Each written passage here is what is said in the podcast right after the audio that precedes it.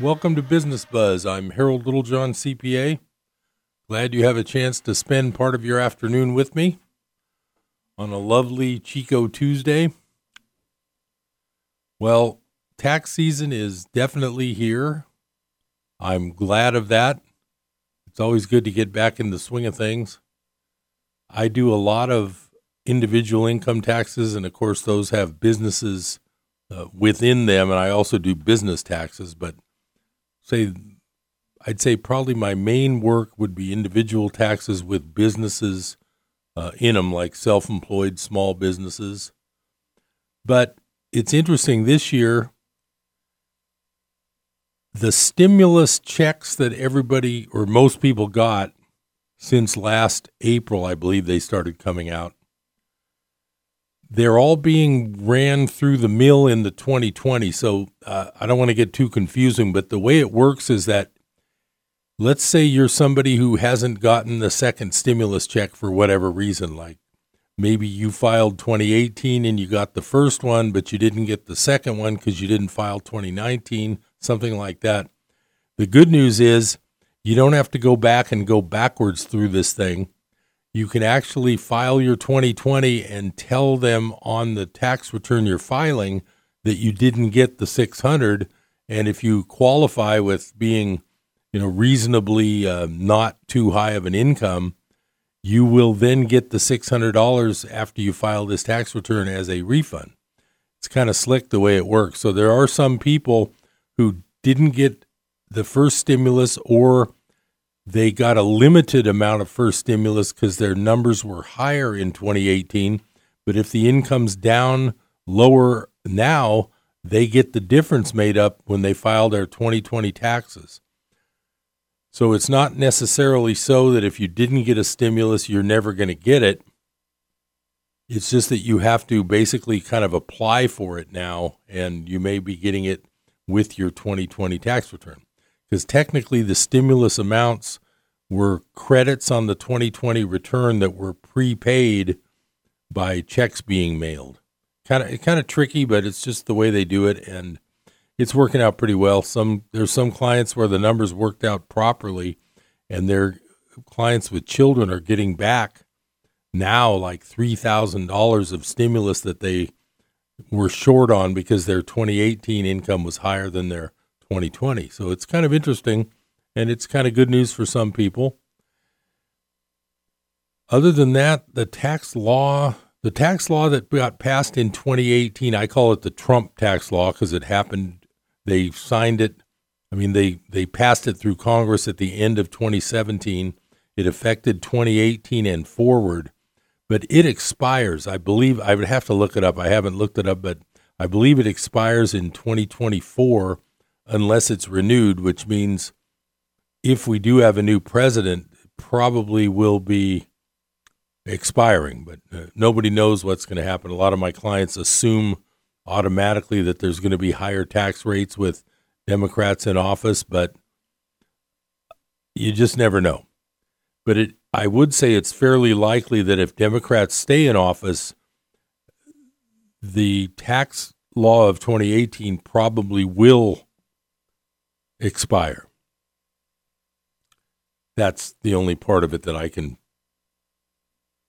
probably say more than 50% likelihood. I don't know. That's just my opinion. I don't know. I can't read the obviously I can't read the future. I'm still working, right?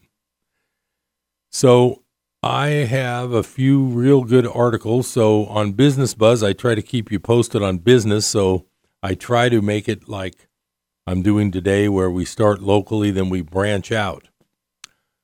So, to start with, I've got an article here from December 20th. It's a little while ago, but it's, it's apropos to now. It says over 400 Butte County businesses have closed. And this is from the Chico Enterprise Record business section on December 20th. But it says some pretty stunning news came out of the state employment development department last week. It was about the number of businesses that have closed in Butte County this year. Between January and September, 399 businesses shut their doors permanently.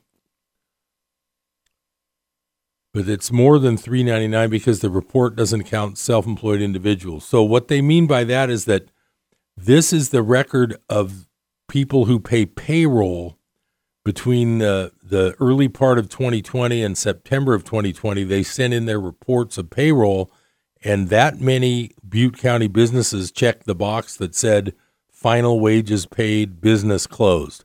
That's why she's saying 399 but it's over 400 because in that time frame there would be a lot of small businesses that were not that didn't have employees but they would just be sole proprietors and they would not be sending a form to the EDD necessarily because they don't report payroll every quarter and that's why they mean that. So I'm sure it's a lot more than 400 that actually went out of business during the planned I mean the pandemic. It's not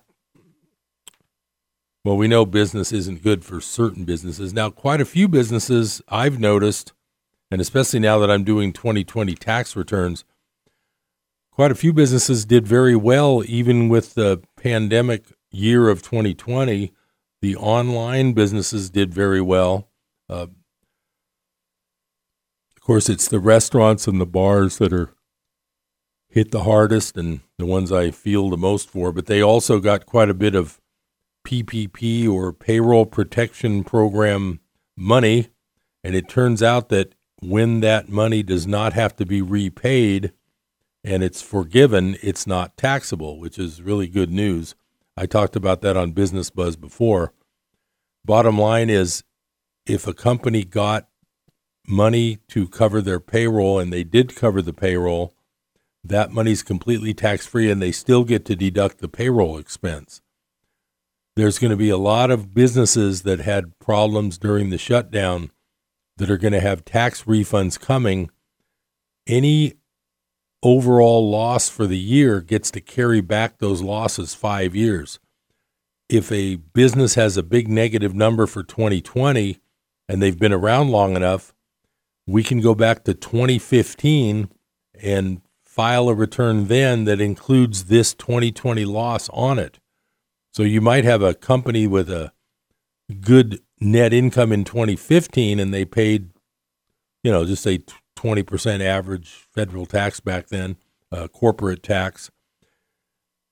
If they have a $100,000 loss in 2020, they can take that back to 2015 and maybe get back like 20 or $30,000 of tax, depending on what tax bracket they were in in 2015 that'll be interesting. And hopefully, some of these clients who are hurting from the shutdown, I call it the shutdown, they'll be able to recoup some money, some extra money from tax refunds by carrying back these current losses. That's the one good thing about having losses on your year. The one good thing is you might get some taxes back from an old year based on these new laws. The next local business article I printed is also from the Chico ER business section. And I subscribe to the Chico ER. If you notice when you go to read newspaper articles, after you read a couple of them, they will say you need to subscribe. I normally don't. In other words, I don't subscribe to the Chronicle or the New York Times or the Washington Post because most of the things I want to read on there I can find elsewhere if I can't read it on their site. But with Chico ER, uh, it's really the only local news that I can get, especially for the business section.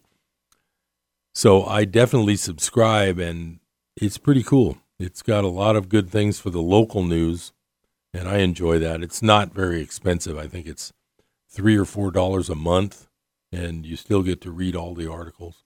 So the next local business article I printed, and you've probably heard about this, is uh, dated February 3rd by Sharon Martin. Chico's Aaron Rodgers and North Valley Community Foundation established the Aaron Rodgers Small Business COVID 19 Fund. And it looks like he was voted the NFL's most valuable player, even though he didn't make the Super Bowl. And he donated $500,000 and the community fund adds a hundred thousand, And it says Green Bay Packers quarterback and Chico native Aaron Rodgers will be partner, partnering with the North Valley Community Foundation to help locally owned small businesses and restaurants survive the coronavirus pandemic. So that's good news. That's nice that somebody that uh, makes a lot of money can return some of it to the to the local local economy. That's a nice thing.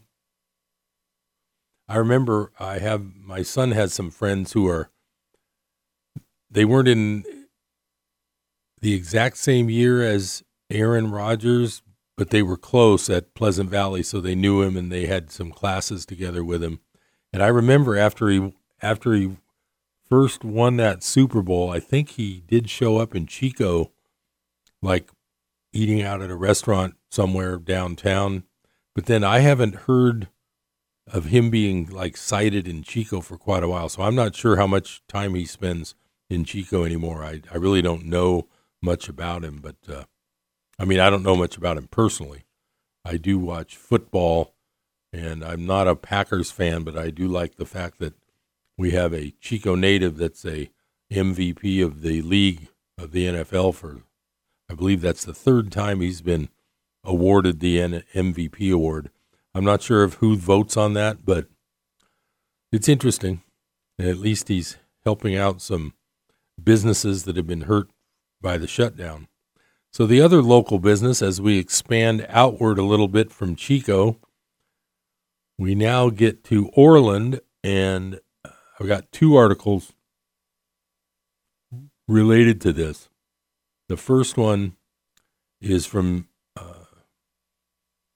January 22nd, Sharon Martin again at the Chico ER. It's Amazon distribution facility to open in Orland. So that's kind of exciting. It says delivery station projected to bring 100 to 150 jobs to the area.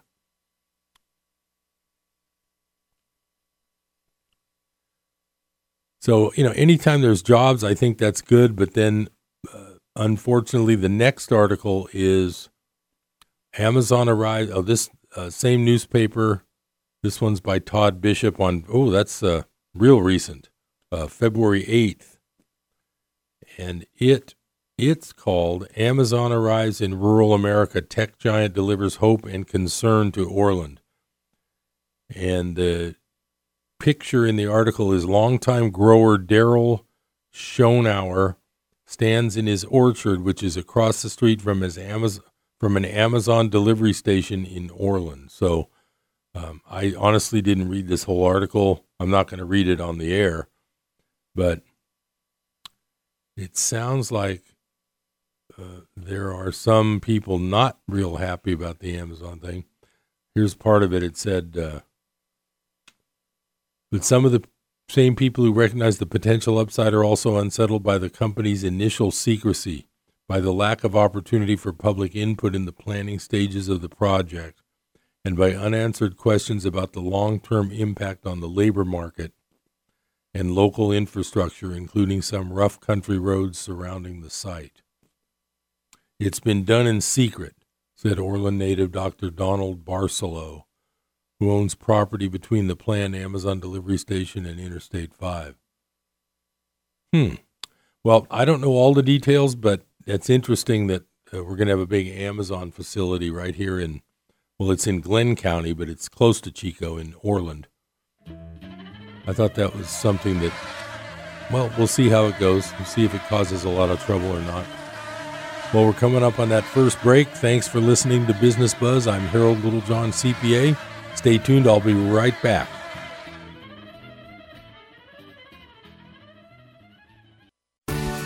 God gave Abraham an amazing promise, one that would change his life and family forever.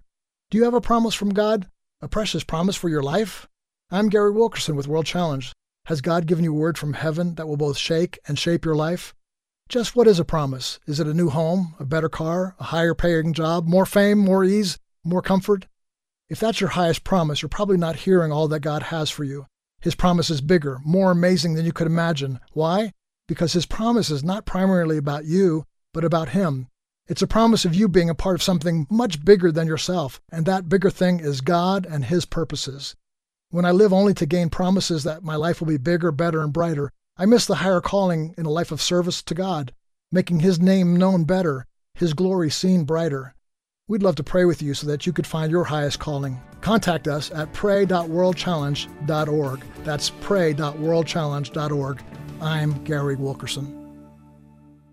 She had big dreams of becoming a famous singer, but when she experienced an unplanned pregnancy, she felt her life spiraling out of control. On the next Focus on the Family, Courtney Chapman tells her almost abortion story and shares how God used her baby to change her entire family. That's next time on Focus on the Family with Jim Daly.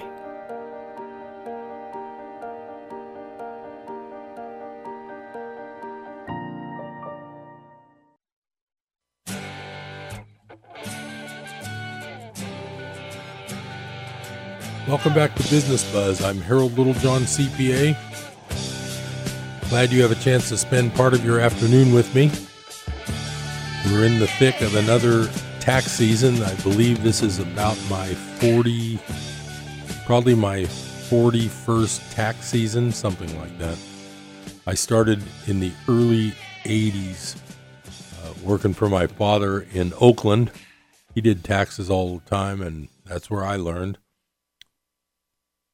So it's been a while. I've seen almost everything. I was talking to somebody about that and saying I've almost seen everything, but then again, every every tax season, two or three things come up, and it's like I've never seen that before. So there's always something new. It keeps you keeps you on your toes if you're in the if you're in the income tax world. Well, I think we're learning I think we're learning something every day these days. I think if you're paying attention to the news that you're probably you're being exposed to some things that should should open your eyes and I call it should wake you up. This is one story. It's been a couple of weeks now running, but it's an amazing story. If you've heard about it, that's good. If you haven't heard about it, I'll try to give you a little clue in on it. But if you've heard about it, I just wanted to make a few comments about it. It's the story of the Robinhood stock traders who ran up they ran up a stock. I mean, I don't know everything they've done, but I do know that they did it with a stock called GameStop, which is the retail mall type place that sells video games that I think most people just download directly now, so you don't really need to go to a store. So I'm guessing that this this stock was on its way down and what happens when a stock's on its way down is the big boys on Wall Street short that stock. In other words, if you're short a stock, you actually make money when the price goes down. In other words, you sell now and you buy back later. So that's what shorting a stock is.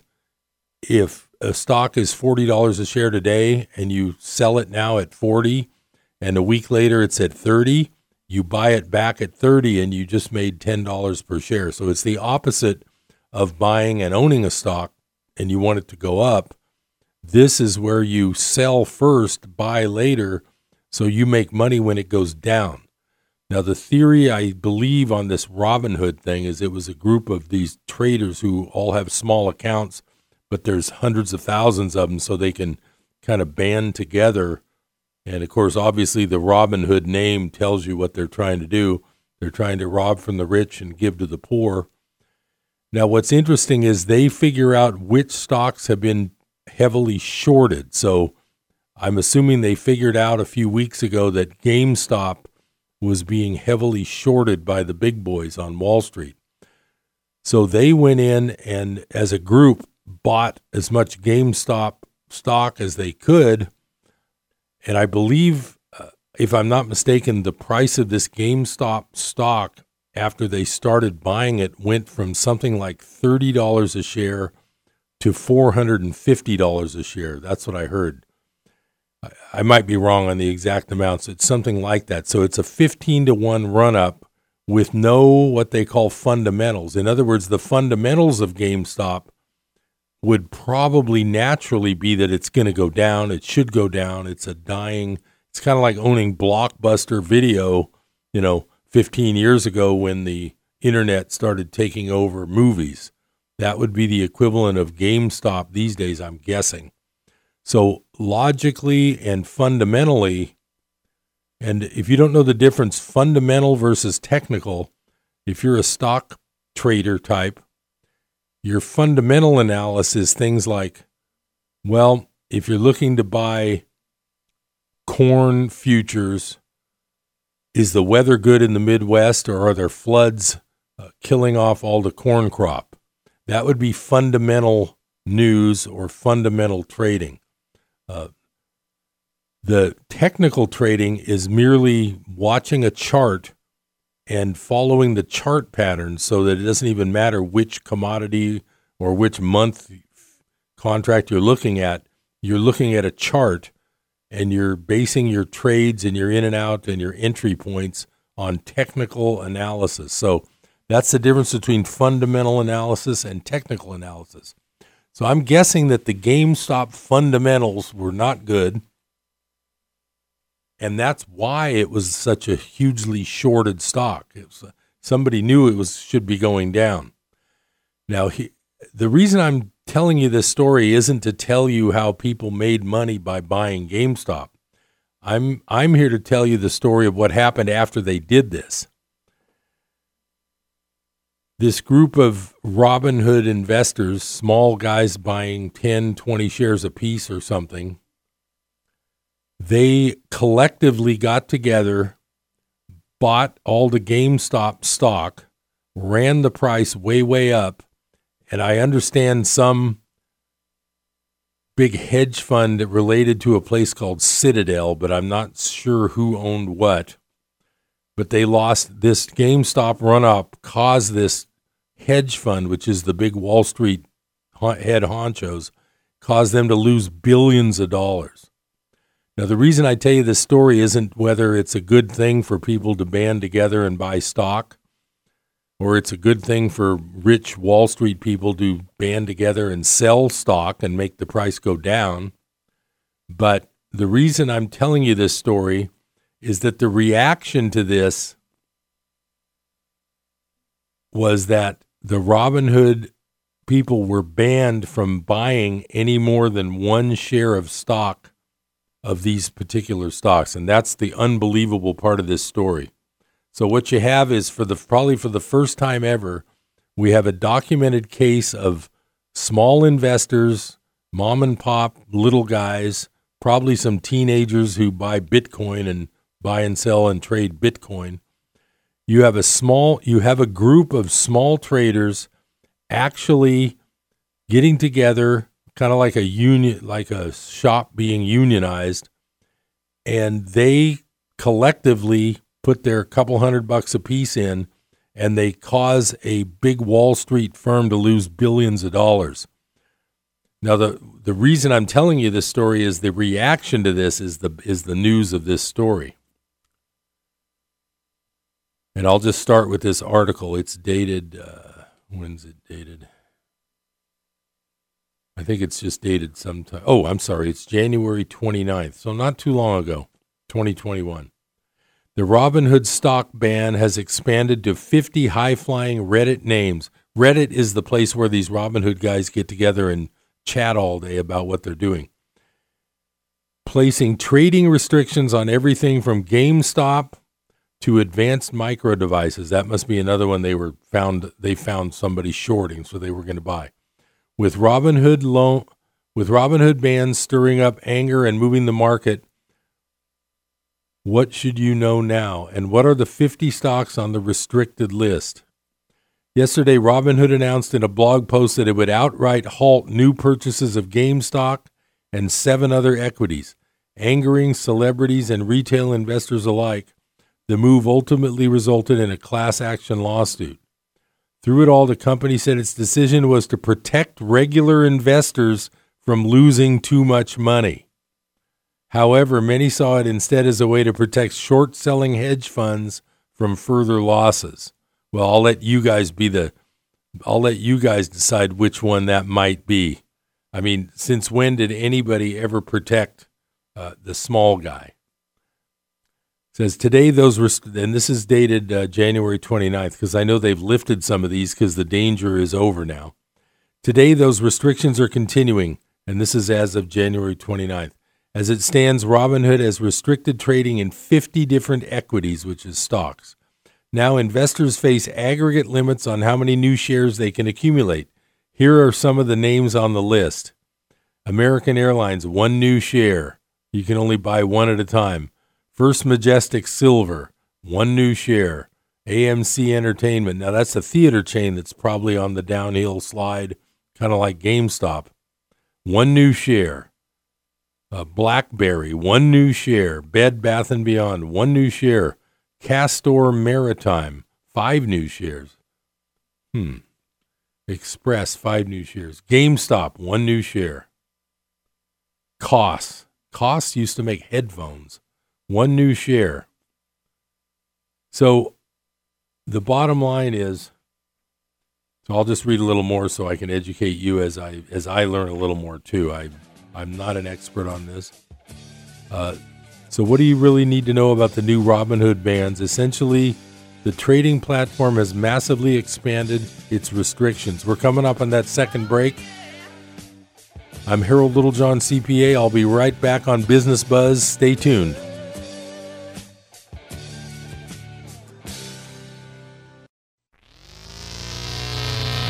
Attention KKXX listeners. Be sure to tune in weekdays at 8 a.m. for Hope for Today.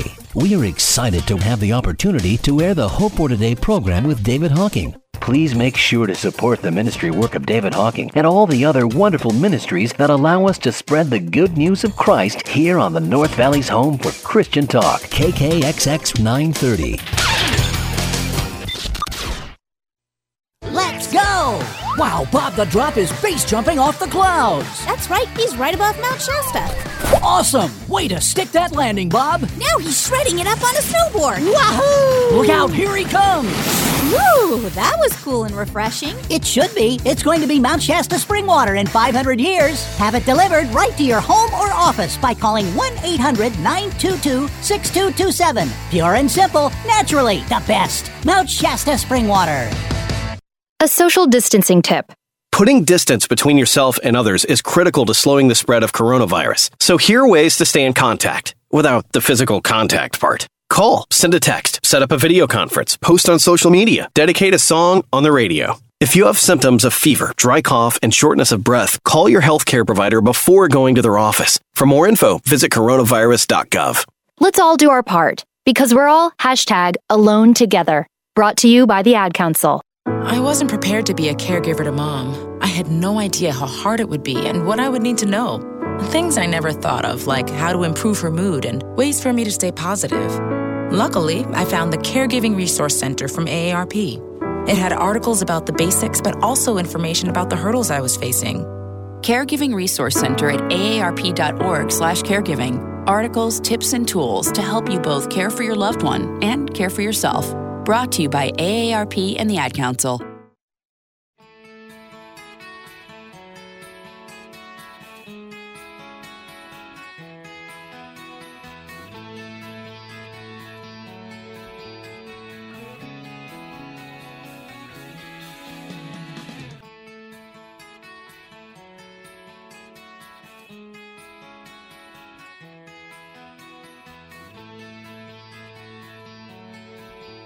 Thanks for listening to Business Buzz. I'm Harold Littlejohn, CPA, enjoying a a nice break in the uh, break in the action from tax season. And I was talking before the break about the Robinhood stock situation. I'm not going to belabor this thing.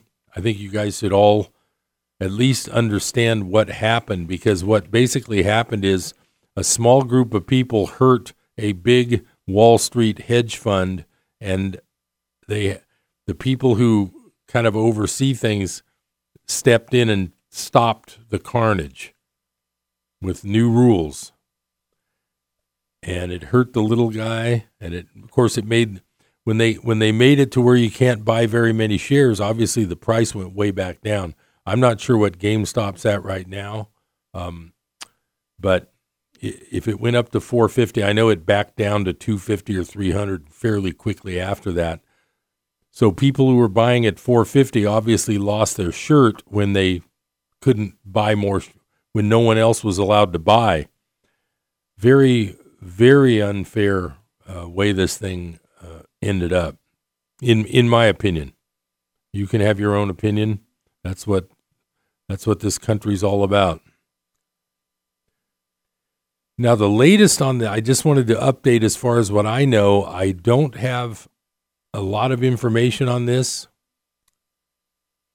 but this whole Reddit thread that had all these hundreds of thousands of people doing this thing called Wall Street bets, the big stink right now is the people who used to be what's called the moderators have been kind of kicked out, and there's some other moderators coming in, and it's almost like it's being co opted into uh, the wrong type of people, I'll just say. Uh, not the people who started this and grew this kind of an organic Wall Street bets thing into this juggernaut that had enough power to make a hedge fund lose billions of dollars.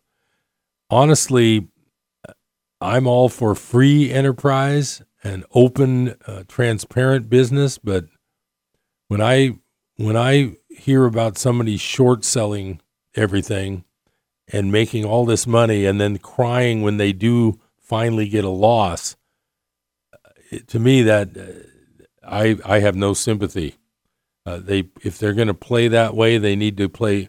You know, both sides should be able to play that game, but it appears that we're not going to be allowed to have both sides play that game, and that's my take on this whole Robinhood thing and the result of the Robinhood thing. So moving along, that now we just expanded that all the way to Wall Street. We went from Orland and Amazon to Wall Street and GameStop. Now we're going around the world because I decided to grab a quick article called The Naked Truth About 5G. If you don't know what 5G is, it's the latest frequency of cell phones that is going to take over the airwaves. And some people say, I'm not a doctor. I'm not going to claim to know all this. I'm just telling you that there's two sides to every story. Some people say that this 5G is very dangerous to the human body and the reason I printed this was because it seems to be a pretty good summary of the problem the problem of this possible problem of this 5G. It's from a website called Environmental Health Trust, so you know they're leaning towards the they're leaning towards the paranoid side, I can tell you that. But I just thought there was a few highlights from this 5G article if you ever want to read about 5G problem these days is you go to search something like this 5G problem, and most of the things that come up are links to videos. So everybody's video, video, video, and you can't just read about it. You have to kind of watch a video, and that doesn't translate well when I'm here trying to do business buzz and trying to read something to you, and I go and I find all these videos. They don't help me that much. So I'm just going to summarize a couple things in this 5G article. Over 600 cities in Italy have passed resolutions to halt 5G, as have cities throughout Europe, such as Trafford, United Kingdom, Lille, France, Ormidia, Cyprus, Balchik, Bulgaria. The Pan-Cyprian Medical Association and Cyprus National Committee on the Environment and Child Health sent Parliament their position paper the risks to public health from the use of the 5G network. Bermuda has halted, halted 5G pending a report on safety. Switzerland's report on 5G health effects resulted in the parliament's refusal to loosen their radiation limits despite heavy industry lobbying efforts. Oh, so Switzerland, they've already had some of this going on.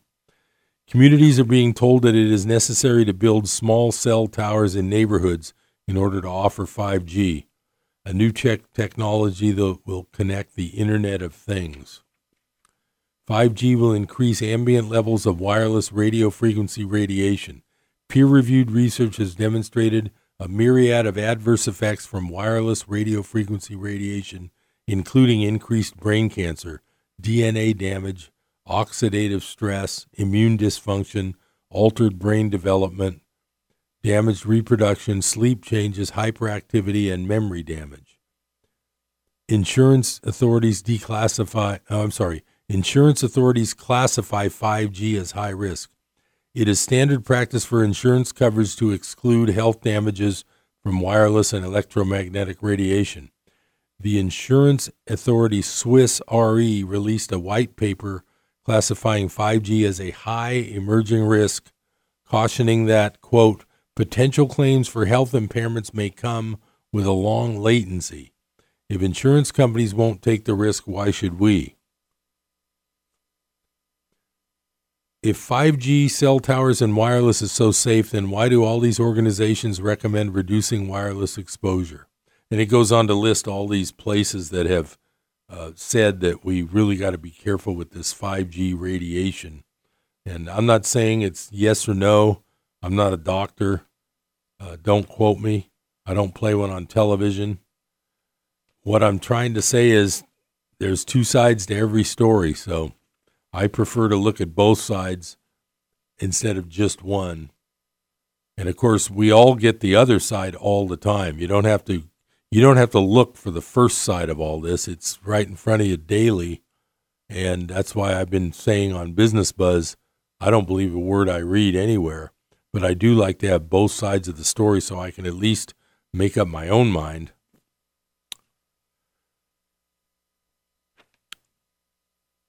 Now, I mentioned I have a, a JD degree. It's called Juris Doctor. It came from a law school, Cal Northern School of Law. I'm not an attorney. I never passed the bar exam, but I do have a law degree, so I like to talk about sometimes my favorite my favorite course in law school was constitutional law, so that's always been a, an interest of mine. And I printed out a thing from a place called lawyers.com it's actually a place that tries to get you to sign up to ask to find a lawyer, but it also had some pretty good articles. And this one is called What Kind of Speech Isn't Free Under the First Amendment? Now, of course, being on the radio, I have to at least acknowledge that there is a, such a thing as free speech and there's such a thing as non free speech. So I'll just read a little bit of this. The Supreme Court has carved out exceptions to First Amendment protections for speech that incites listeners to riot or other illegal action, threatens someone with violence, or is harmful in certain other ways. Americans care deeply about their free speech rights, but they may not always understand that government has the power to prevent or punish speech that displays a clear and present danger of riot or another immediate threat to public safety, peace, or order. The First Amendment does not protect incitement to riot or other illegal action. The First Amendment doesn't protect statements that are meant to incite listeners to riot or commit other imminent illegal acts, as long as the statements are also likely to as long as the statements are also likely to have that effect. As the Supreme Court has said, it's obvious that government has the power to prevent or punish speech that displays a clear and present danger of riot or another immediate threat to public safety.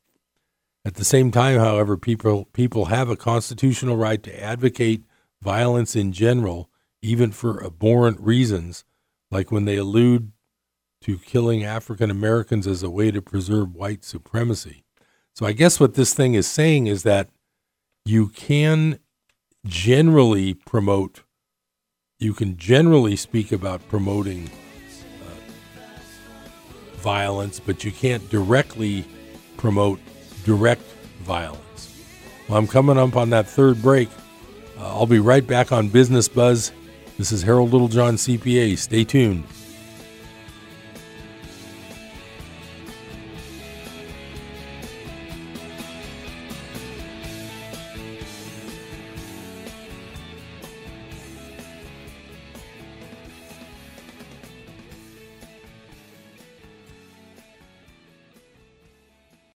From the Pacific Justice Institute, this is The Legal Edge defending your rights as a Christian, a parent, and a citizen. Here's Brad Dacus. In two separate cases, the U.S. Supreme Court effectively reversed and remanded pandemic related limits on attendance at houses of worship in New Jersey and Colorado. Plaintiffs in both cases consider the court's actions a huge victory for religious freedom. Both rulings showed court concern that churches get equal treatment with secular activities. Disparities between restrictions on religious activities and secular activities violate the free exercise clause. Now, the Supreme Court has made it clear that religious liberty is not a second class right. Learn more about our ministry and get exclusive email updates by registering for the Legal Insider at pji.org. Remember the website pji.org. Okay, man, this is your time. Maybe you didn't choose this, but you're here now. You're going to go out there and be an all star caregiver. Cook, clean, be there emotionally and physically. You got to dig deeper. Drive them to physical therapy, doctor's appointments, because that's what caregivers do. Don't give up. Show the world that you're tougher than tough. Caregiving is tougher than tough. Find the care guides you need at aarp.org slash caregiving. Brought to you by AARP and the Ad Council.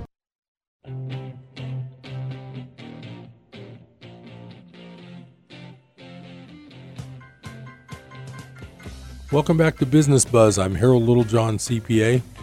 I found an interesting part of this thing I was reading about First Amendment. Does the First Amendment protect fighting words and hate speech? This is interesting. Direct personal insults aren't protected free speech if they're so offensive that they're likely to provoke the listener to resort to immediate violence. And that's Chaplinsky versus New Hampshire in 1942. I'm going to have to look that one up. That that must be an interesting case because obviously, whatever somebody said to Chaplinsky, uh, must have been so bad that it provoked him to immediate violence. I got to read about that one. I don't mean to make light of this stuff, but uh, there is no free speech protection for obscenity and child pornography. You know, that's should be obvious, but these days you never know what they're going to come up with. But that's that's a good thing. The interesting one is defamation. Defamation is a false statement about someone that hurts the person's reputation, whether it's written as libel or spoken as slander. Libel and slander aren't crimes, but the victim can sue the person who did the defaming. However, free speech rights do come into play when the victim is a public figure like a politician, because that person has to prove there was actual malice behind the false statement. So, in other words, just for, for general people, if you say something really bad about someone that a third party hears, that's another part of uh, libel and slander. There has to be a third party involved. You could say it to somebody, but if no one else hears it, it can't be. Uh, it can't be slander because nobody else heard it. But what's interesting is truth is always a defense to libel and slander. In other words, if what you're saying is true, they can't win a case against you. Now, where that comes in handy is this. If you listen to people on YouTube and they sound they sound crazy with their accusations on some famous person, you have to ask yourself this if I was that famous person and that guy on YouTube said that about me and it wasn't true, I would sue him so fast it'd make your head spin.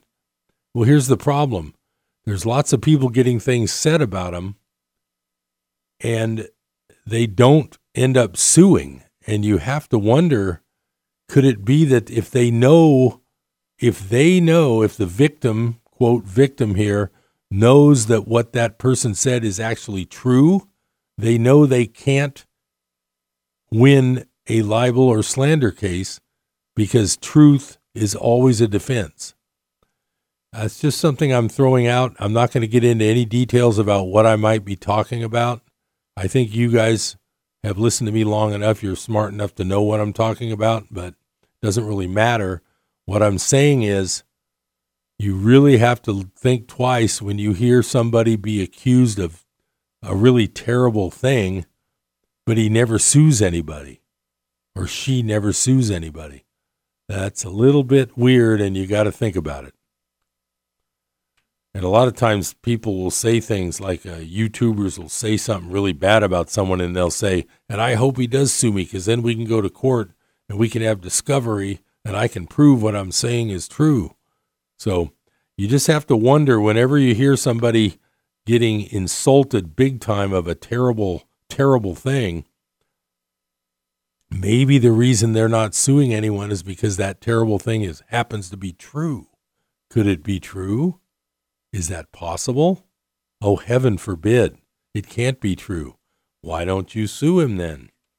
Well, and then they'll have a, you know, they'll have a list of 10 reasons why they're not going to bother suing this person after they just got supremely slandered. That's just a little factoid of mine I wanted to bring up. I thought it was interesting.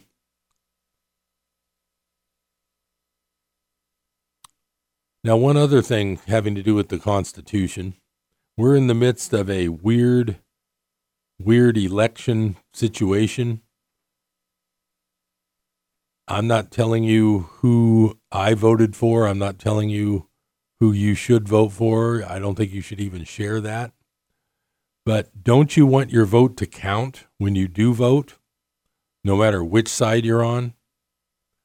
So there's an article now that I've uh, and this is another one where the thing brings up a lot of videos, and I'm I'm not going to watch a video on this. I don't have time, especially during tax season. I don't have time to sit there and watch videos. But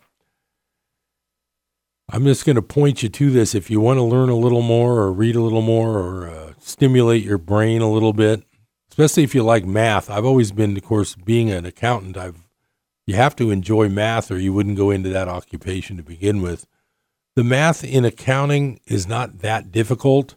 The hardest it ever gets, I would say, is some algebraic things that if you know your basic algebra, you can work your way through these as an accountant. There's nothing really high end math out here on this. I would say good basic algebra knowledge takes care of 99% of your math needs if you're a CPA. But my point here is that you guys might want to read this because it's interesting. Because I'm always interested in things that are numeric and numbers and possibilities and uh, prime numbers and random numbers. I, I just, I've always been fascinated by those things. And uh, the headline you can look up on this is Renowned Mathematician Determines the 2020 election results at precinct level are quote, impossible and, quote, cannot occur. And I did listen a little bit so I could clarify for myself how he's saying it's impossible, because that's a pretty strong statement. Impossible cannot occur. And I found out that the the study he did was the precinct numbers from precinct to precinct, and I believe he was working with the Fulton County numbers in Georgia what he found was that it would be absolutely mathematically impossible for the same ratios to pop up in all these different precincts, but they did. And so what his theory is is even a human couldn't be that accurate if a human was plugging these things in. It had to be a computerized what they call an algorithm. It had to be an algorithm to generate these these numbers that are matching in every precinct. So if you're interested in that for any reason, whether you're happy, sad, glad, uh, depressed, you can read about. Just type in renowned mathematician determines the 2020 election results, and you'll find this article. And then you can view the video with it I just thought it was really interesting. I'm I, I'm a numbers guy. I enjoy I enjoy mathematical questions. One of my favorites is, and I haven't looked this up lately, but have you ever looked into the question of what is the largest prime number? Well, first you have to define what a prime number is. A prime number is a number that, and we're not talking decimals here, we're talking whole numbers or natural numbers, I think they call them. A prime number is a natural, is a whole number that can only be evenly divided by itself and 1. So if you look at that, the list of primes starts with 1, 2, 3, 5, 7, 11, 13, 17, 19. Anyway, and then it goes on from there. But the higher number you get, the more likely it is able to be divided by another number other than one or itself. So let's look at that. A prime number, number five. You can't divide five evenly by two, three, four, or anything but five or one. That's why it's prime. Now, the interesting thing about primes also is the only even prime number is two, because two can only be divided evenly by itself and one.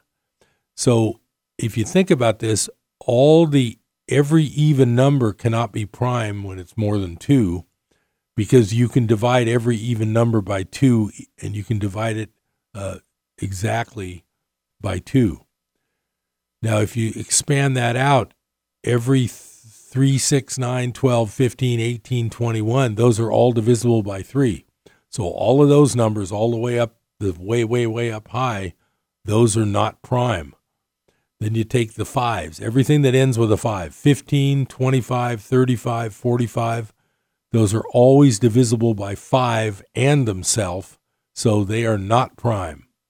Uh, any number that ends in zero is another even number, it's not prime. So you're already down to only the numbers that end in 1, 3, 7, or 9 what's interesting is there's prime numbers that are so huge it would boggle your mind. I can't remember right now, but it's like two to the one thousandth power minus one. And that gigantic, humongous number is a prime number. Uh, to me, that's amazing.